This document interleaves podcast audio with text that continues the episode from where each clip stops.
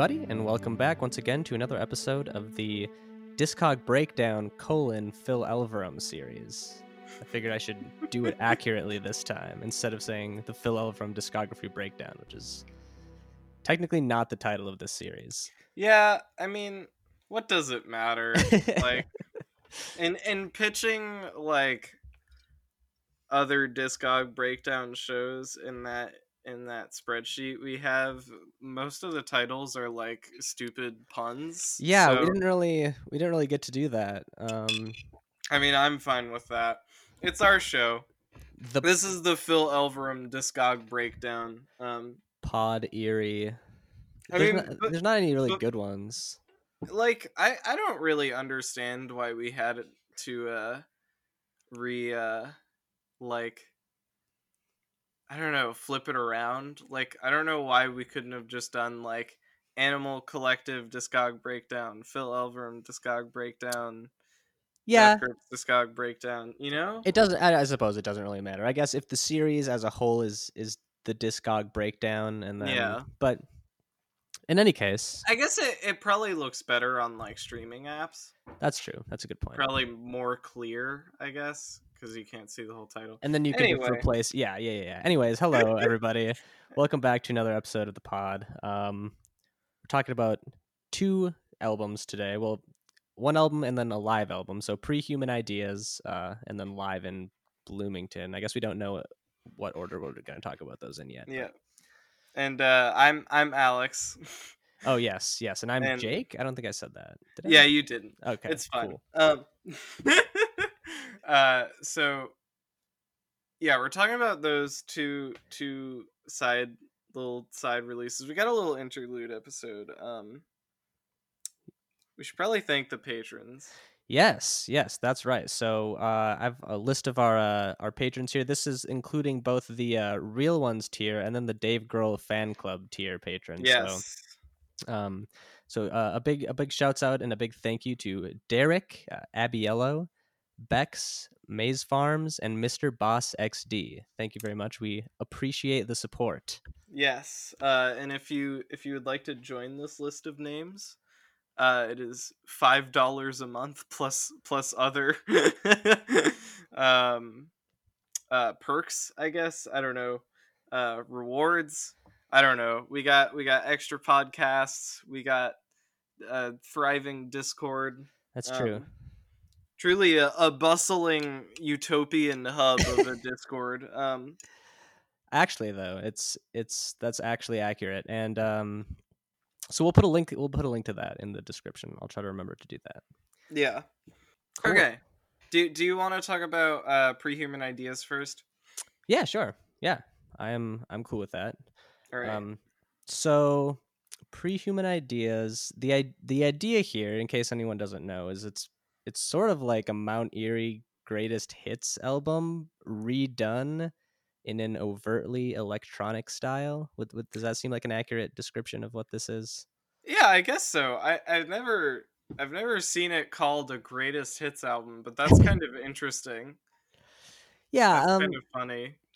I don't know. I mean, it's sort. It is and isn't. It's not. I wouldn't say the tracks selected for this album are necessarily super representative of the Mount Eerie discography. It's I'd say in large part like Clear Moon songs, um, and like Yeah. Ocean Roar. But but there's you know you got some No Flashlight in there, got some Dawn in there. I think there's a Wind's Poem song in there as well. So it's you know there's some some range, I guess you could say.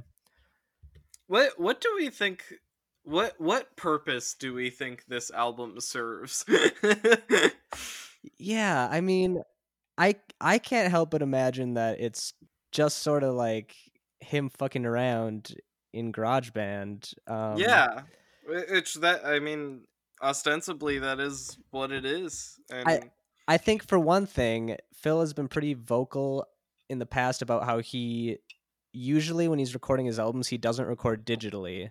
He, you know, like, Yeah. re- records on tape, and this is clearly done digitally. Like the album artwork is him sitting in front of just a desktop computer with like GarageBand open, and just you can see like the MIDI files and stuff. So, um, it seems to me like it's sort of an ex- like him sort of experimenting in this medium that he is usually not operating in when he's making music but i don't really know it was also another thing was it was like I guess he had just been making sort of like instructional tracks for his his live band members oh Um, interesting.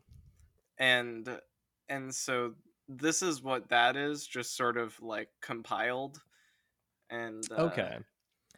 Yeah well I, there was one thing i was going to ask your opinion about is if you think that or i don't know if this is even like a question. It seems to me that some of the like sounds on here are the original stems from the original songs like he didn't re-record everything no i don't think so like the the two organs tracks those Yeah. are just those are just isolated stems yeah Definitely. And there's even a couple of the I don't remember which ones in particular, but there's a couple uh other songs on the track list where it, it seemed like it was almost just the normal track, but he was distorting his vocals on it or was doing that plus one or two other things and then the rest of the instrumentation sort of seemed like how it already was. So I, I don't think that this is like an entirely like re-recorded project from the ground up. It's sort Well, of I- like I think in general they're they're a little bit more stripped down, you know?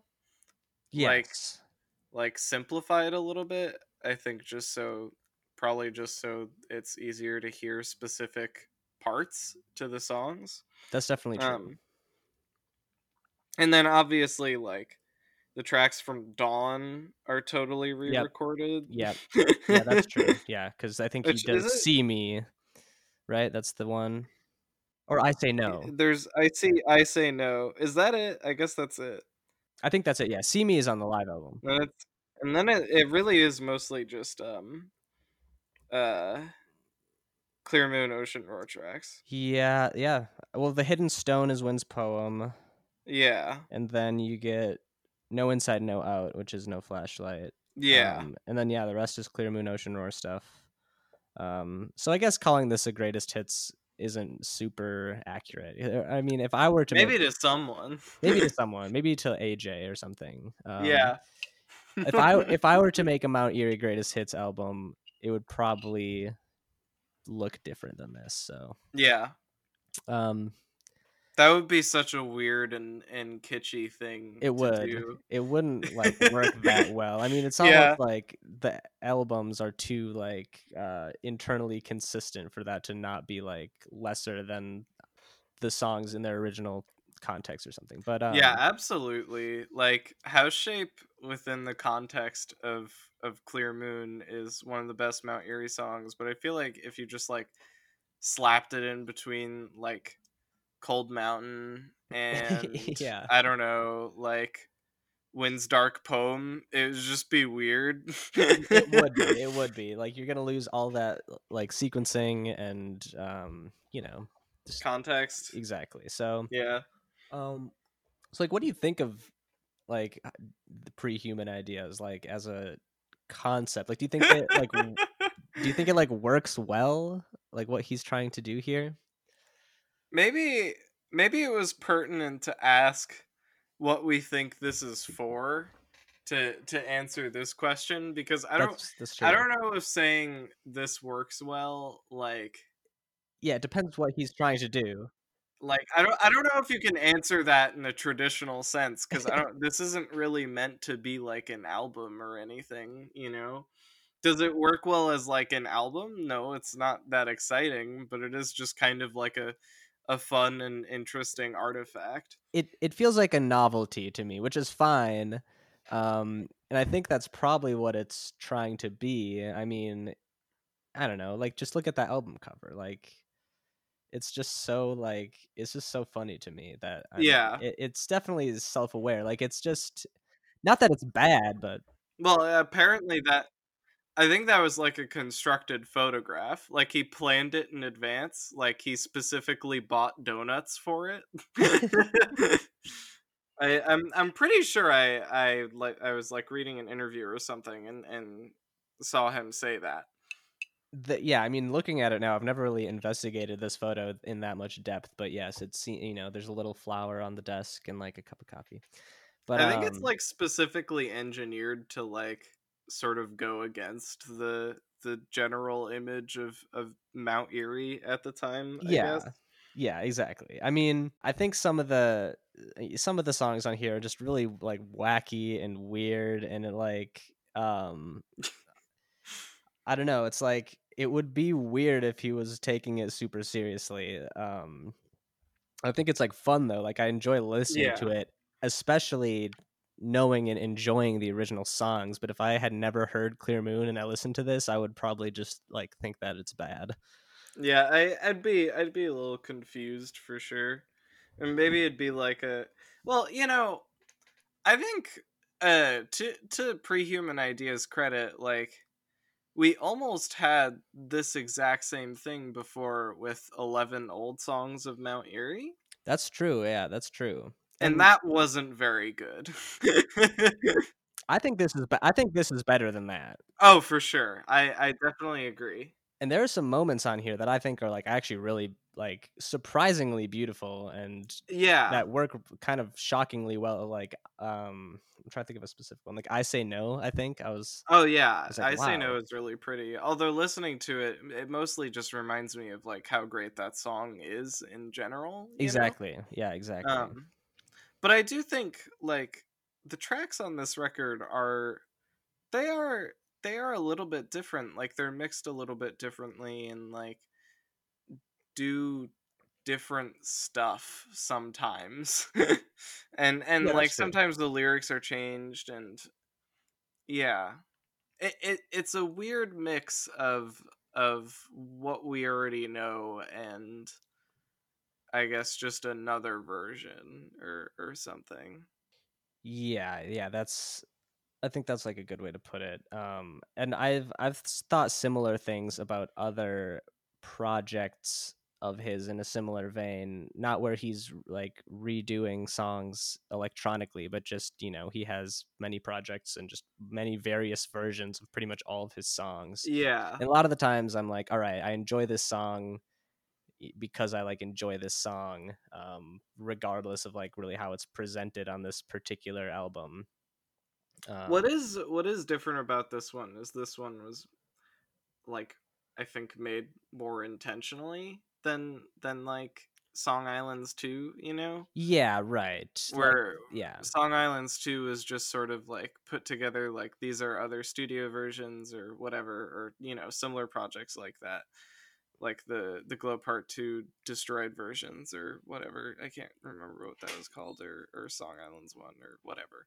Um, yeah, Whereas this one like I mean it was it was the sort of demo tracks for the band, but it was also like I don't know, he took those and and constructed this like yeah. Well, those other albums definitely seem more like they were kind of created as compilations and where maybe some things were recorded for them, but it was probably mostly just like those songs already existed, and so you might as well like throw them together on some sort of project. Whereas this is like, like yeah, clearly an intentional album where he's Yeah. like, I'm going to go make pre-human ideas now.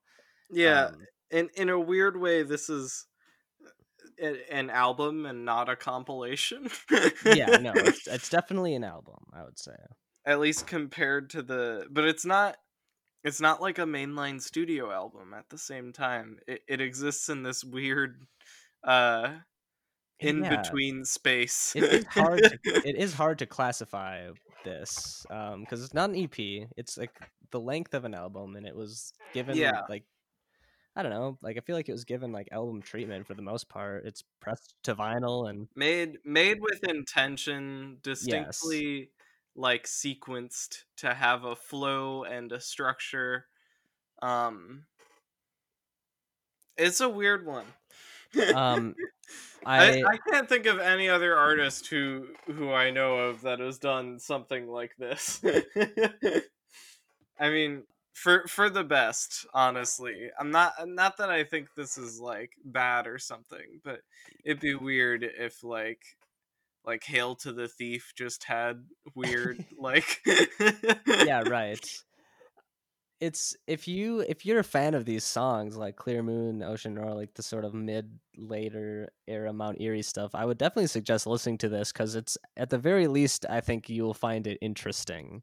Yeah. Um, um, I think probably just like at the time it was probably just like a a fun little weird thing in between albums, you know. Yeah, I guess yeah. uh, like thinking from a from a, a fan's perspective, like the, a listener's perspective. Yeah, that's true. I Um, mean, it was released. Um, I guess it was released a pretty decent amount of time after. It was kind of released directly in between Ocean Roar and Sauna. So Yeah. I, I don't know I don't know if any significant thought was put into this being like an item with longevity. right, yeah, yeah, and I mean, there i- some of these uh sounds he's using and the sort of like the type of electronic music that this sounds like um does sort of sound a little like dated in some ways does that make sense to you or in, in any way like it, I think so, but it also feels intentional in a way. yeah it's hard maybe dated is the wrong word but it sounds like it was made on like you can tell it was made on GarageBand I guess specifically Yeah. like It does it does sound like 2013. Yeah, Yeah, yeah, yeah, um Yeah. but on the opposite end of that, I feel personally like I would be remiss if I did not mention the several times that I wrote down 100 gecs while taking notes on this album.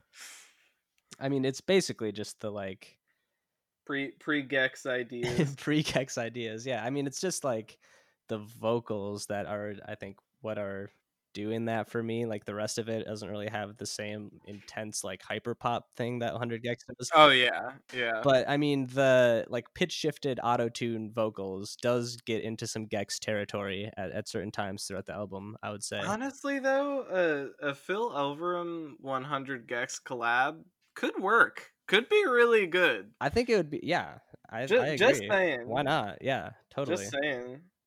yeah. How can we bring these worlds together? Honestly, I feel like it's. I feel like it's within the realm of possible things to happen. I don't oh, know. oh, for sure. like if that did happen someday, I would not. I mean, I don't think it is necessarily going to happen, but if it did, I wouldn't be like super shocked. Yeah. I'd be like, okay, I can sort of make sense. I can, I can Yeah. understand this, this these two artists getting together. I feel like at the moment doing a collaboration like that probably isn't on Phil's radar or or like something he's necessarily interested in, but I could see like like post um Ocean Roar Phil Elverum being into that maybe. That's that's a good point. That's a good point. Um, yeah, yeah. I'm trying to I'm trying to think of if there's any specific songs. Like I know there were specific ones that I was like, oh, this one reminds me of Hundred gecs. Oh, Lone Bell, I think was one of them. yeah, Um, definitely. but but yeah, there's a lot of a lot of interesting things on here. Do you have any like particular tracks that you wanted to like shout out or like? Just just through? I say no. I say no is my favorite. Yeah. Uh, all these all these other versions of Dawn tracks just reinforce how great those songs are Yeah. to me. Mm-hmm. Which is weird cuz like when I was getting into that album, I thought that the songwriting wasn't really super spectacular or anything, but they've just become so enduring for me and and uh I've even I've even like really acclimated to to the songwriting approach from that album, I guess. Like Right. I think it's I think it's I think Dawn has some I don't know. The way the songs on Dawn are written is like different from how songs are usually written, I guess. If that makes sense. I see what you're saying. Yeah. like structurally they're weird. They can be really linear, you know? Yeah, that's Um, true. They like some of them like end abruptly and they have like weird structures. I guess that is like Yeah. somewhat common in like Phil Elverum music, but it's like definitely more noticeable on Dawn. Hearing it like hearing that songwriting structure for like stripped down folk songs with even like almost traditional like folk song tropes in the lyrics I, is interesting. Not that not that the music is tropey, but I just mean like I don't know the the sort of woodsmaniness of them. I guess Yeah, yeah, yeah, yeah.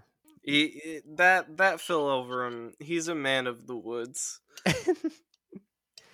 and that's you know that's actually a good point to to circle back to why I think pre-human ideas is such a funny is so funny conceptually also is because of that sort of aspect to his music or like Dawn where he's literally singing about like I have to go chop wood and well, I'm living in this cabin and um this album sonically is very far away from the kind of folksy rustic uh qualities I guess I don't know. I wouldn't say Dawn is folksy, but you know, it's like yeah, they they are Yeah, folk songs in that way, and then you listen to them on this album, um, and it just is sort of like he's always talking about the natural world and and stuff like that, and this just sounds so far away from that that I guess it kind of is like ironic or something. well, I feel like we've probably talked enough about uh what essentially just feels like a weird diversion. Yeah. um do do you want to any any final thoughts or do you want to move on to um live in Bloomington? I'm yeah, I'm I think I've said my piece on on pre-human ideas. I'm good to get I'm good to move on. Cool. Uh so I have a I have another another question for this for Yeah. this one. Yeah. What what do we think is is the purpose of a live album? That's a good question. I mean, because to be to be honest, I I don't really listen to live albums that much, like casually.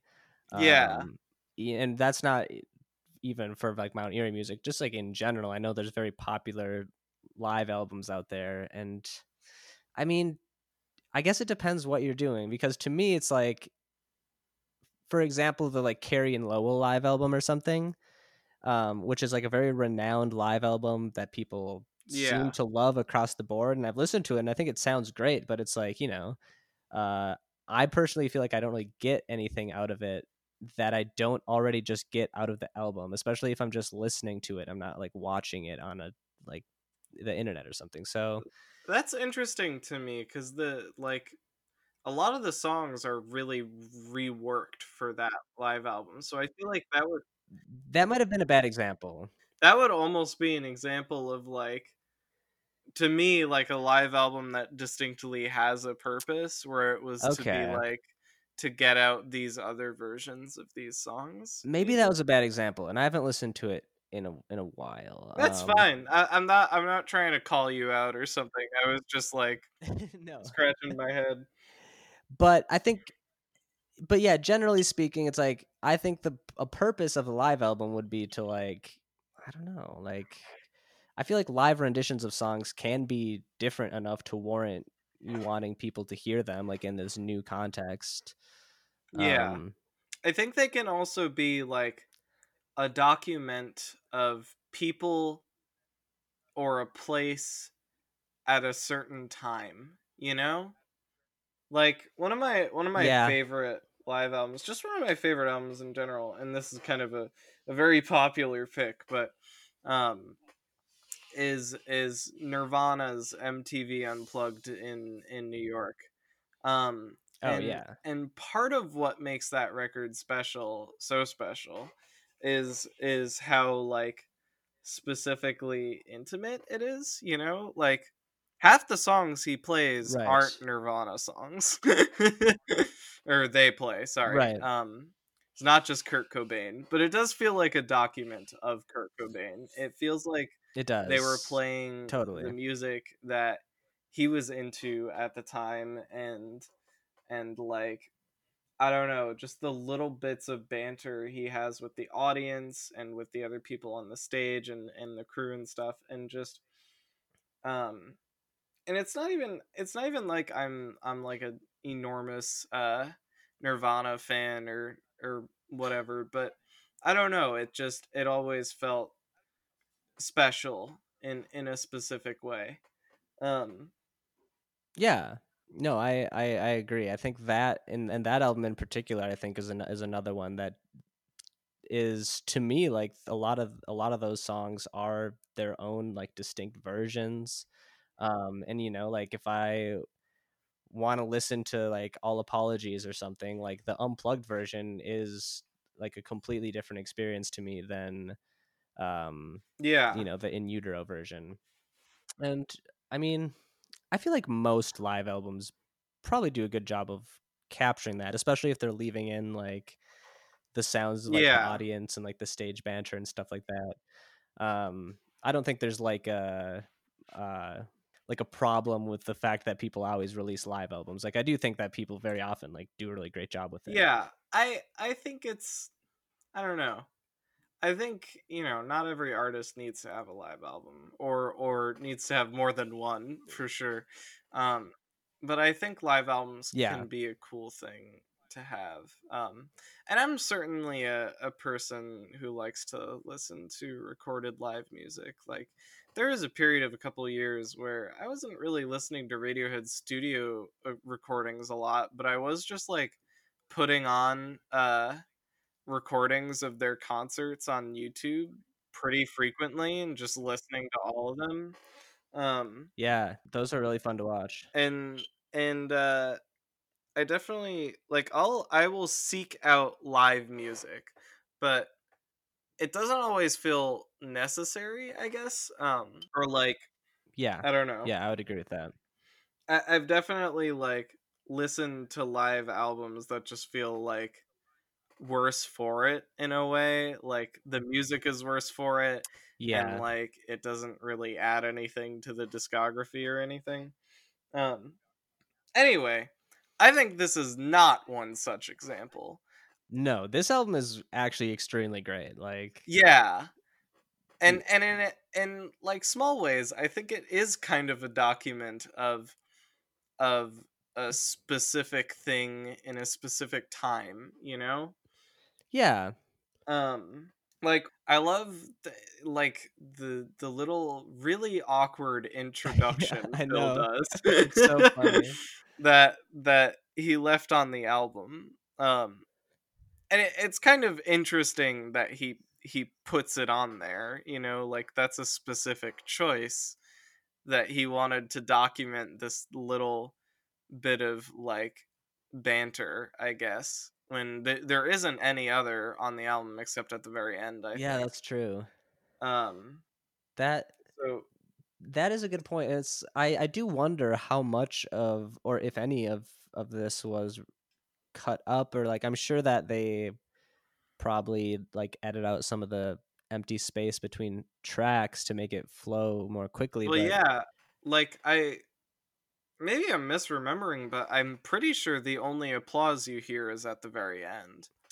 Well, right. So that's why I'm like, maybe I don't know. It, to me, the idea of Phil Elverum doing a con- or like Mount Eerie doing a concert and Phil coming out and like doing some awkward like stage banter introduction, then just playing ten songs in a row without saying anything, and then like leaving at the end, like that seems like that very well could have been the actual sequence of events on this album, and like he just so happened to actually only say that like thing in the intro.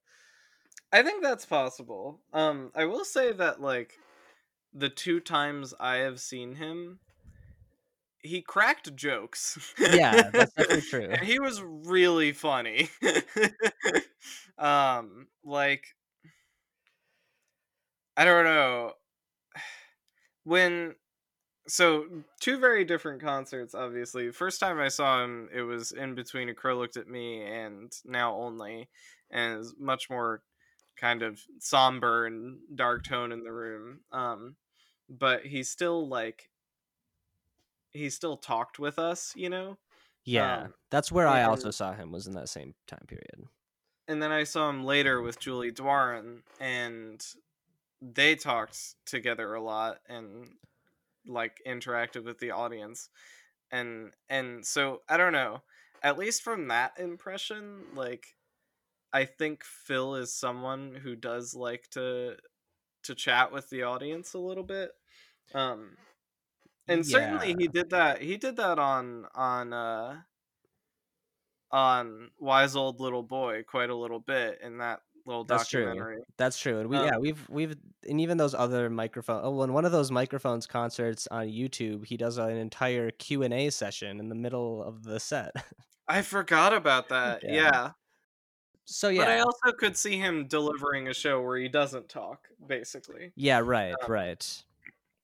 anyway i guess i guess what i'm trying to illustrate is that at least to me with my context it does feel like a distinct choice that like that little introduction is is one of the few bits of of talking that's left on the album.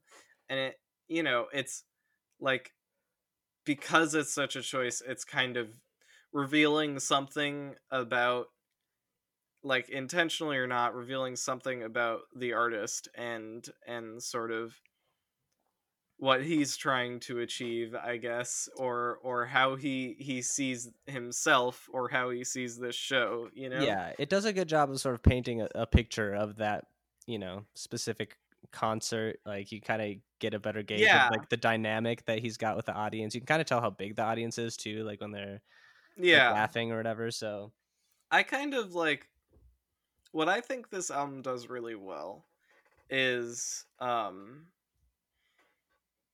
sorry, uh it's it it feels like you're at the show. Yeah. Um without like literally experiencing the whole thing, you know, you don't hear the applause breaks and it flows like an album and it really works as an album. Um but you still feel like you're at the show. One of my favorite moments on on this record is at the very end phil says like thank you good night or whatever and and there's a little applause and then or maybe i don't know and then and then a pause and then the song lollipop by the chordettes starts playing hmm and it it just like it's such a i don't know it it really makes me feel like i'm at a show yeah, and it's such a gentle nudge back into reality also just like like in the way the the music coming on at the end of the a show is I was gonna say it. It makes me like miss concerts because that is the real thing that happens. Like, oh, like, yeah you know, yeah more than anything else it's made me like want to be at a concert yeah, yeah, yeah. and and feel nostalgic for that a little bit and um it's also funny you know it's a funny it's a funny song to come at the end of this album and uh and you have to imagine that it's like that probably wasn't even mount like anybody related to like the mount the band's choice like it's probably just the venue that like you know chooses the Maybe. song. I mean i feel like that's you know they i don't that- know. I guess i i guess it could have been like filtered in. So when when I when I saw Alex G, he came out to Life as a Highway and he also left to Life as a Highway. and I'm pretty sure That's I heard that he did that every show of that tour. I, and I'm it's like really funny I'm pretty like I think a lot of the time artists will choose the music they walk out to or or you know like that that play before they walk out but uh, definitely I get the vibe that there there are a lot of instances where it is just like a venue playlist um right. It's like turn the main speakers on once the band is like taking their stuff down or something. Yeah. Yeah.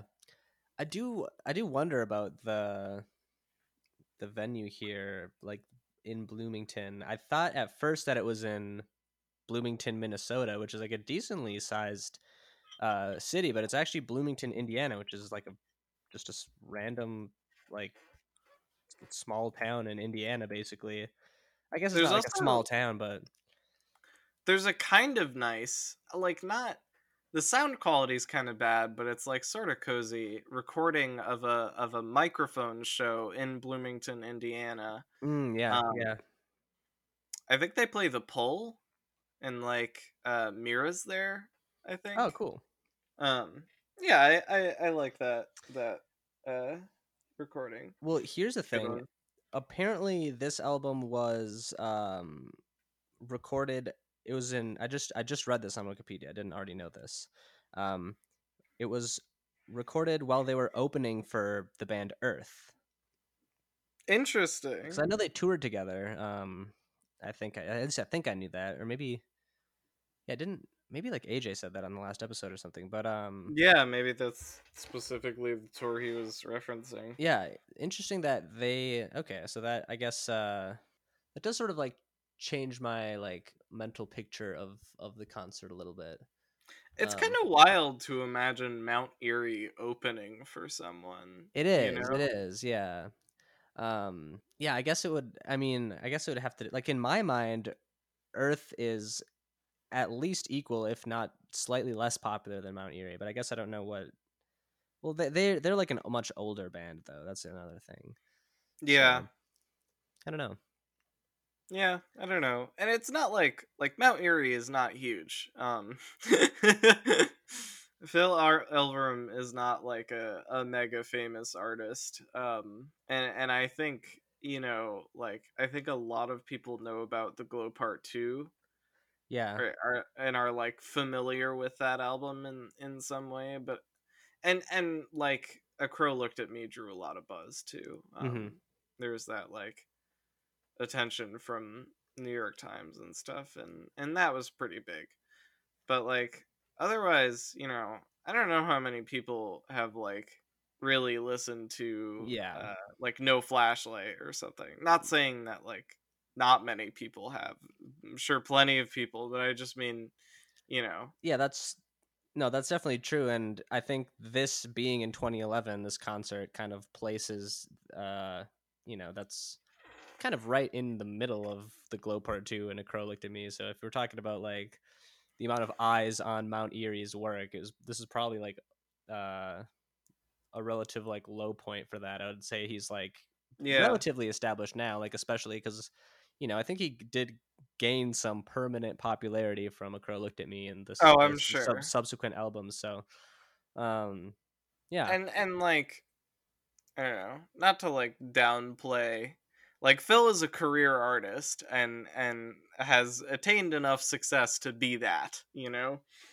Um but yeah, I don't know. I just yeah, we we aren't we aren't talking about like like Vampire Weekend, you know. Um, Eerie opening for Vampire Weekend.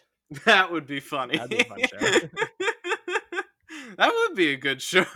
Yeah, why not? um maybe maybe two two different vibe wise. There's that lyric on Now Only about him with like Father John Misty and Wise Blood or something.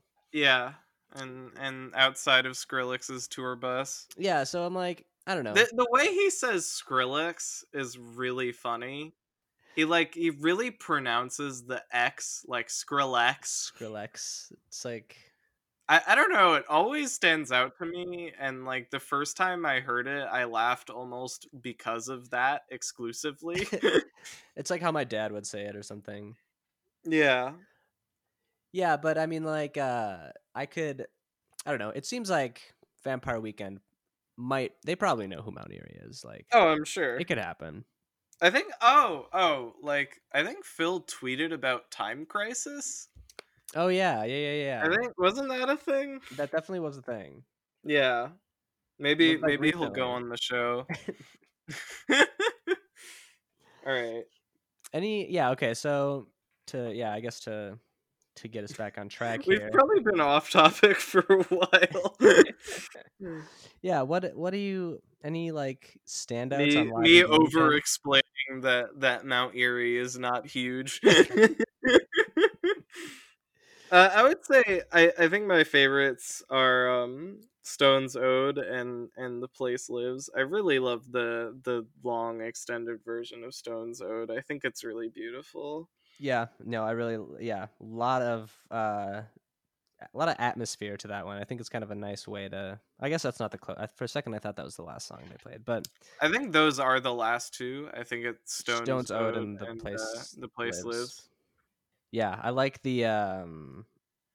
There's the, in in Stones. It's just like a little detail in Stones Ode at the end. There's like a quiet sort of like pitter patter sound in the background that makes it seem like it's raining. Um, at least I think that's what it's trying to do. And I think I was remember noticing like, that. a fun little like 4D uh live album listening experience. When when will when will they start releasing albums that smell? Yeah, right. Or I want my like uh laptop to spray water on me when I'm listening to Solar System. God, that would that'd be something. I mean, I guess you could just like go outside. You you get you get physically wet every Yeah. time you listen to the album Mount Eerie. Yeah, I feel like that would be like fun once, and then I would. and it's just like, well, I'd never want to listen to this ever again. it's the that's the ultra deluxe version. yeah, exactly. Um, other songs that I liked on Live in Bloomington, though, I really love Between Two Mysteries. Um, I don't really have any reasons why. I'm just like kind of listing the ones I like. Really liked House Shape. Um, although I did think House Shape was pretty like uh, a pretty different rendition from the Clear Moon version, like an interesting interpretation of that song. I think I Um, remember.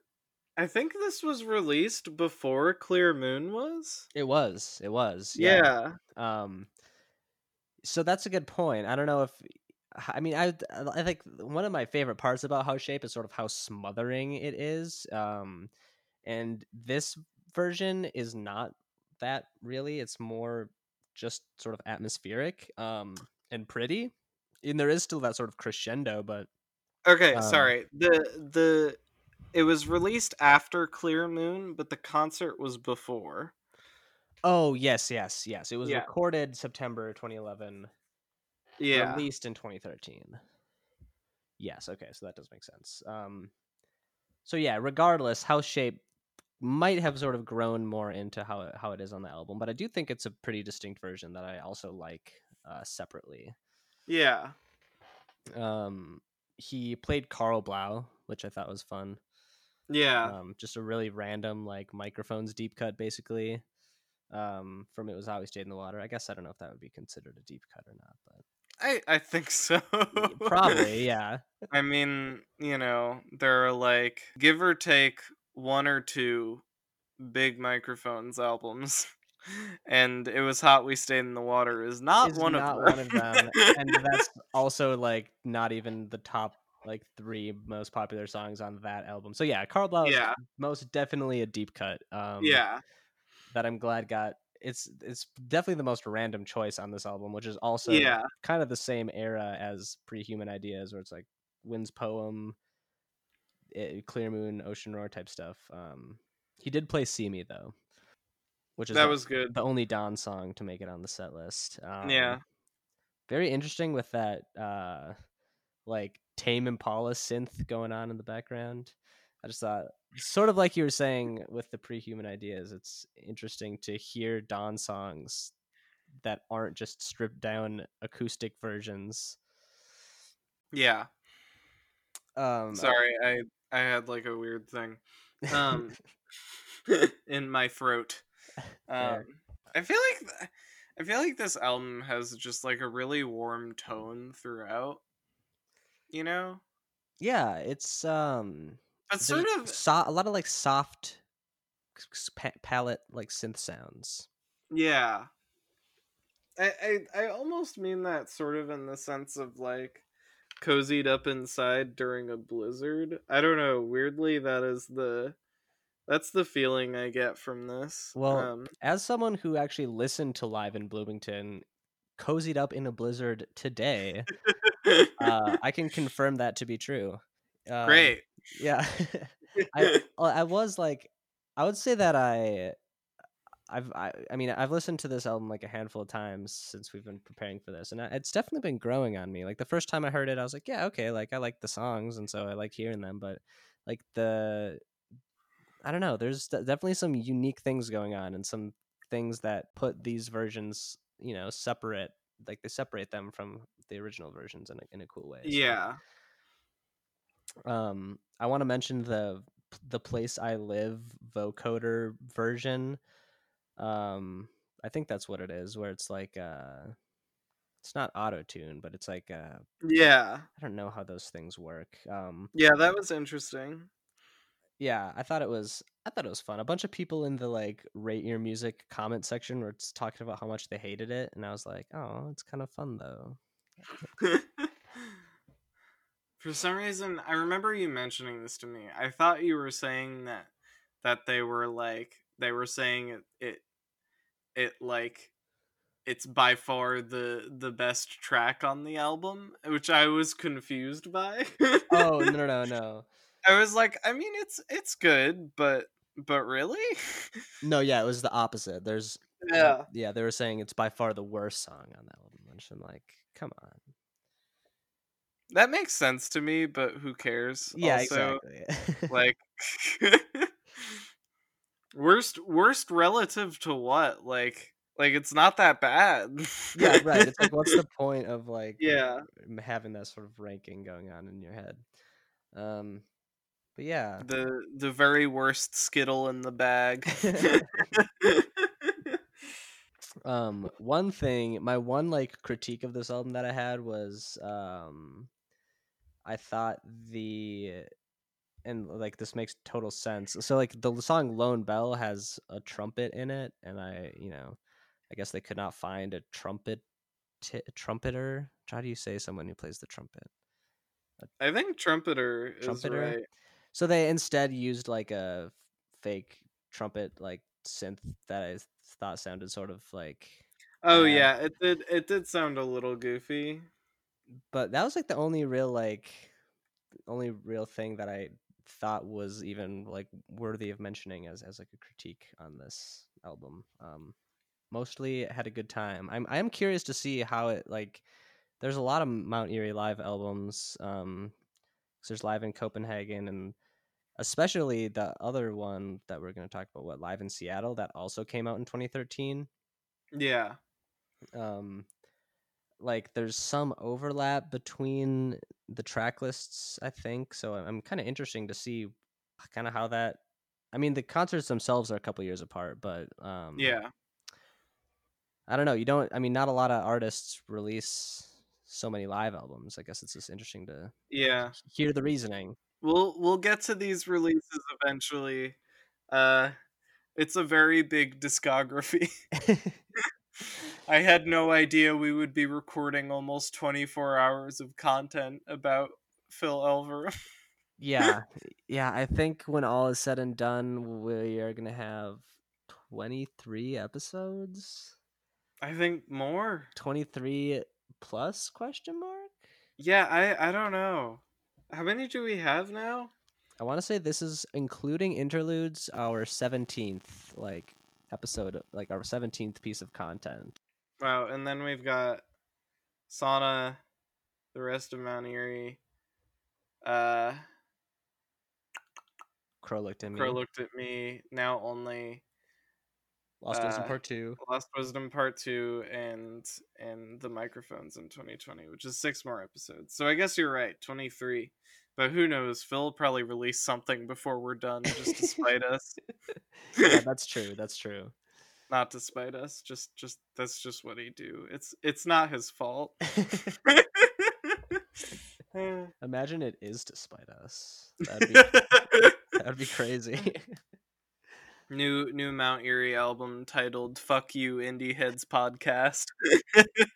Yeah, I was, that I was gonna say that implies not only that um, Phil Elverum's aware of the podcast's existence, but that he hates it enough to make music about how much he hates it.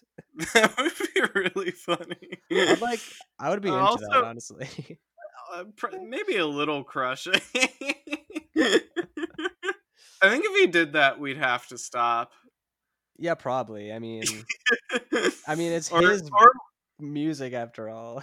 Yeah, or or we'd keep going just just as a as Well- a fuck you back. well, yeah, I was gonna say if he if he's spiting us with an album, then we might as well spite him back by reviewing it. Spite him with more content about his music.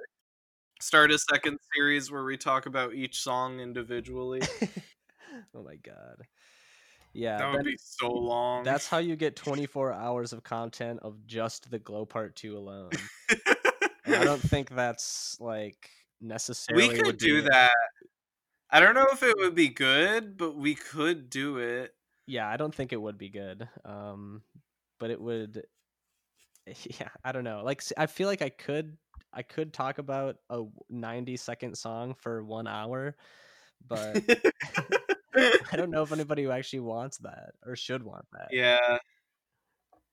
I mean, I'm bored. Just is that good though?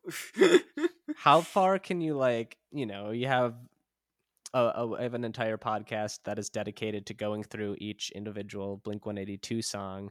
We could dive further in and do an entire series about just I am bored. Like, you know, section by section.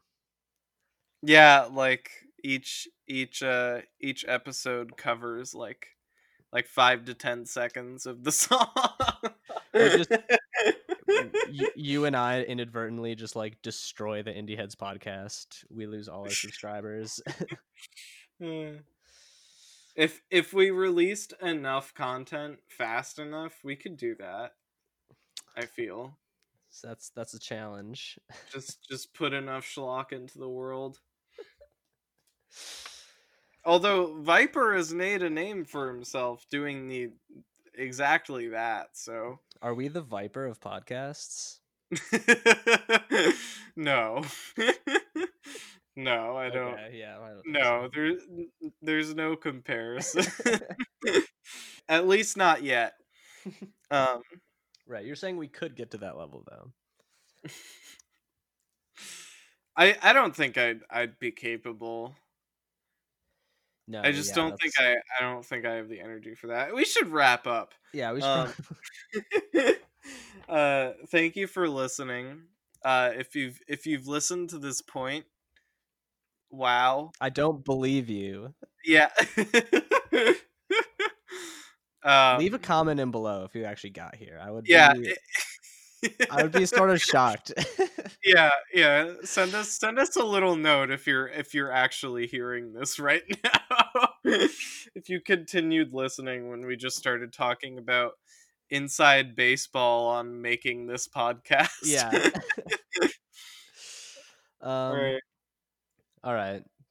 well we'll we'll be back soon with uh our episode on sauna Yep. hopefully uh, and then after that we're taking a little break because we are we have officially planned a date for the um the car commercial number ones It's gonna be radioactive, baby. oh god jake likes that song isn't Yes. that fucked up jake thinks that's a great song Radioactive colon. Good song. okay okay uh Goodbye.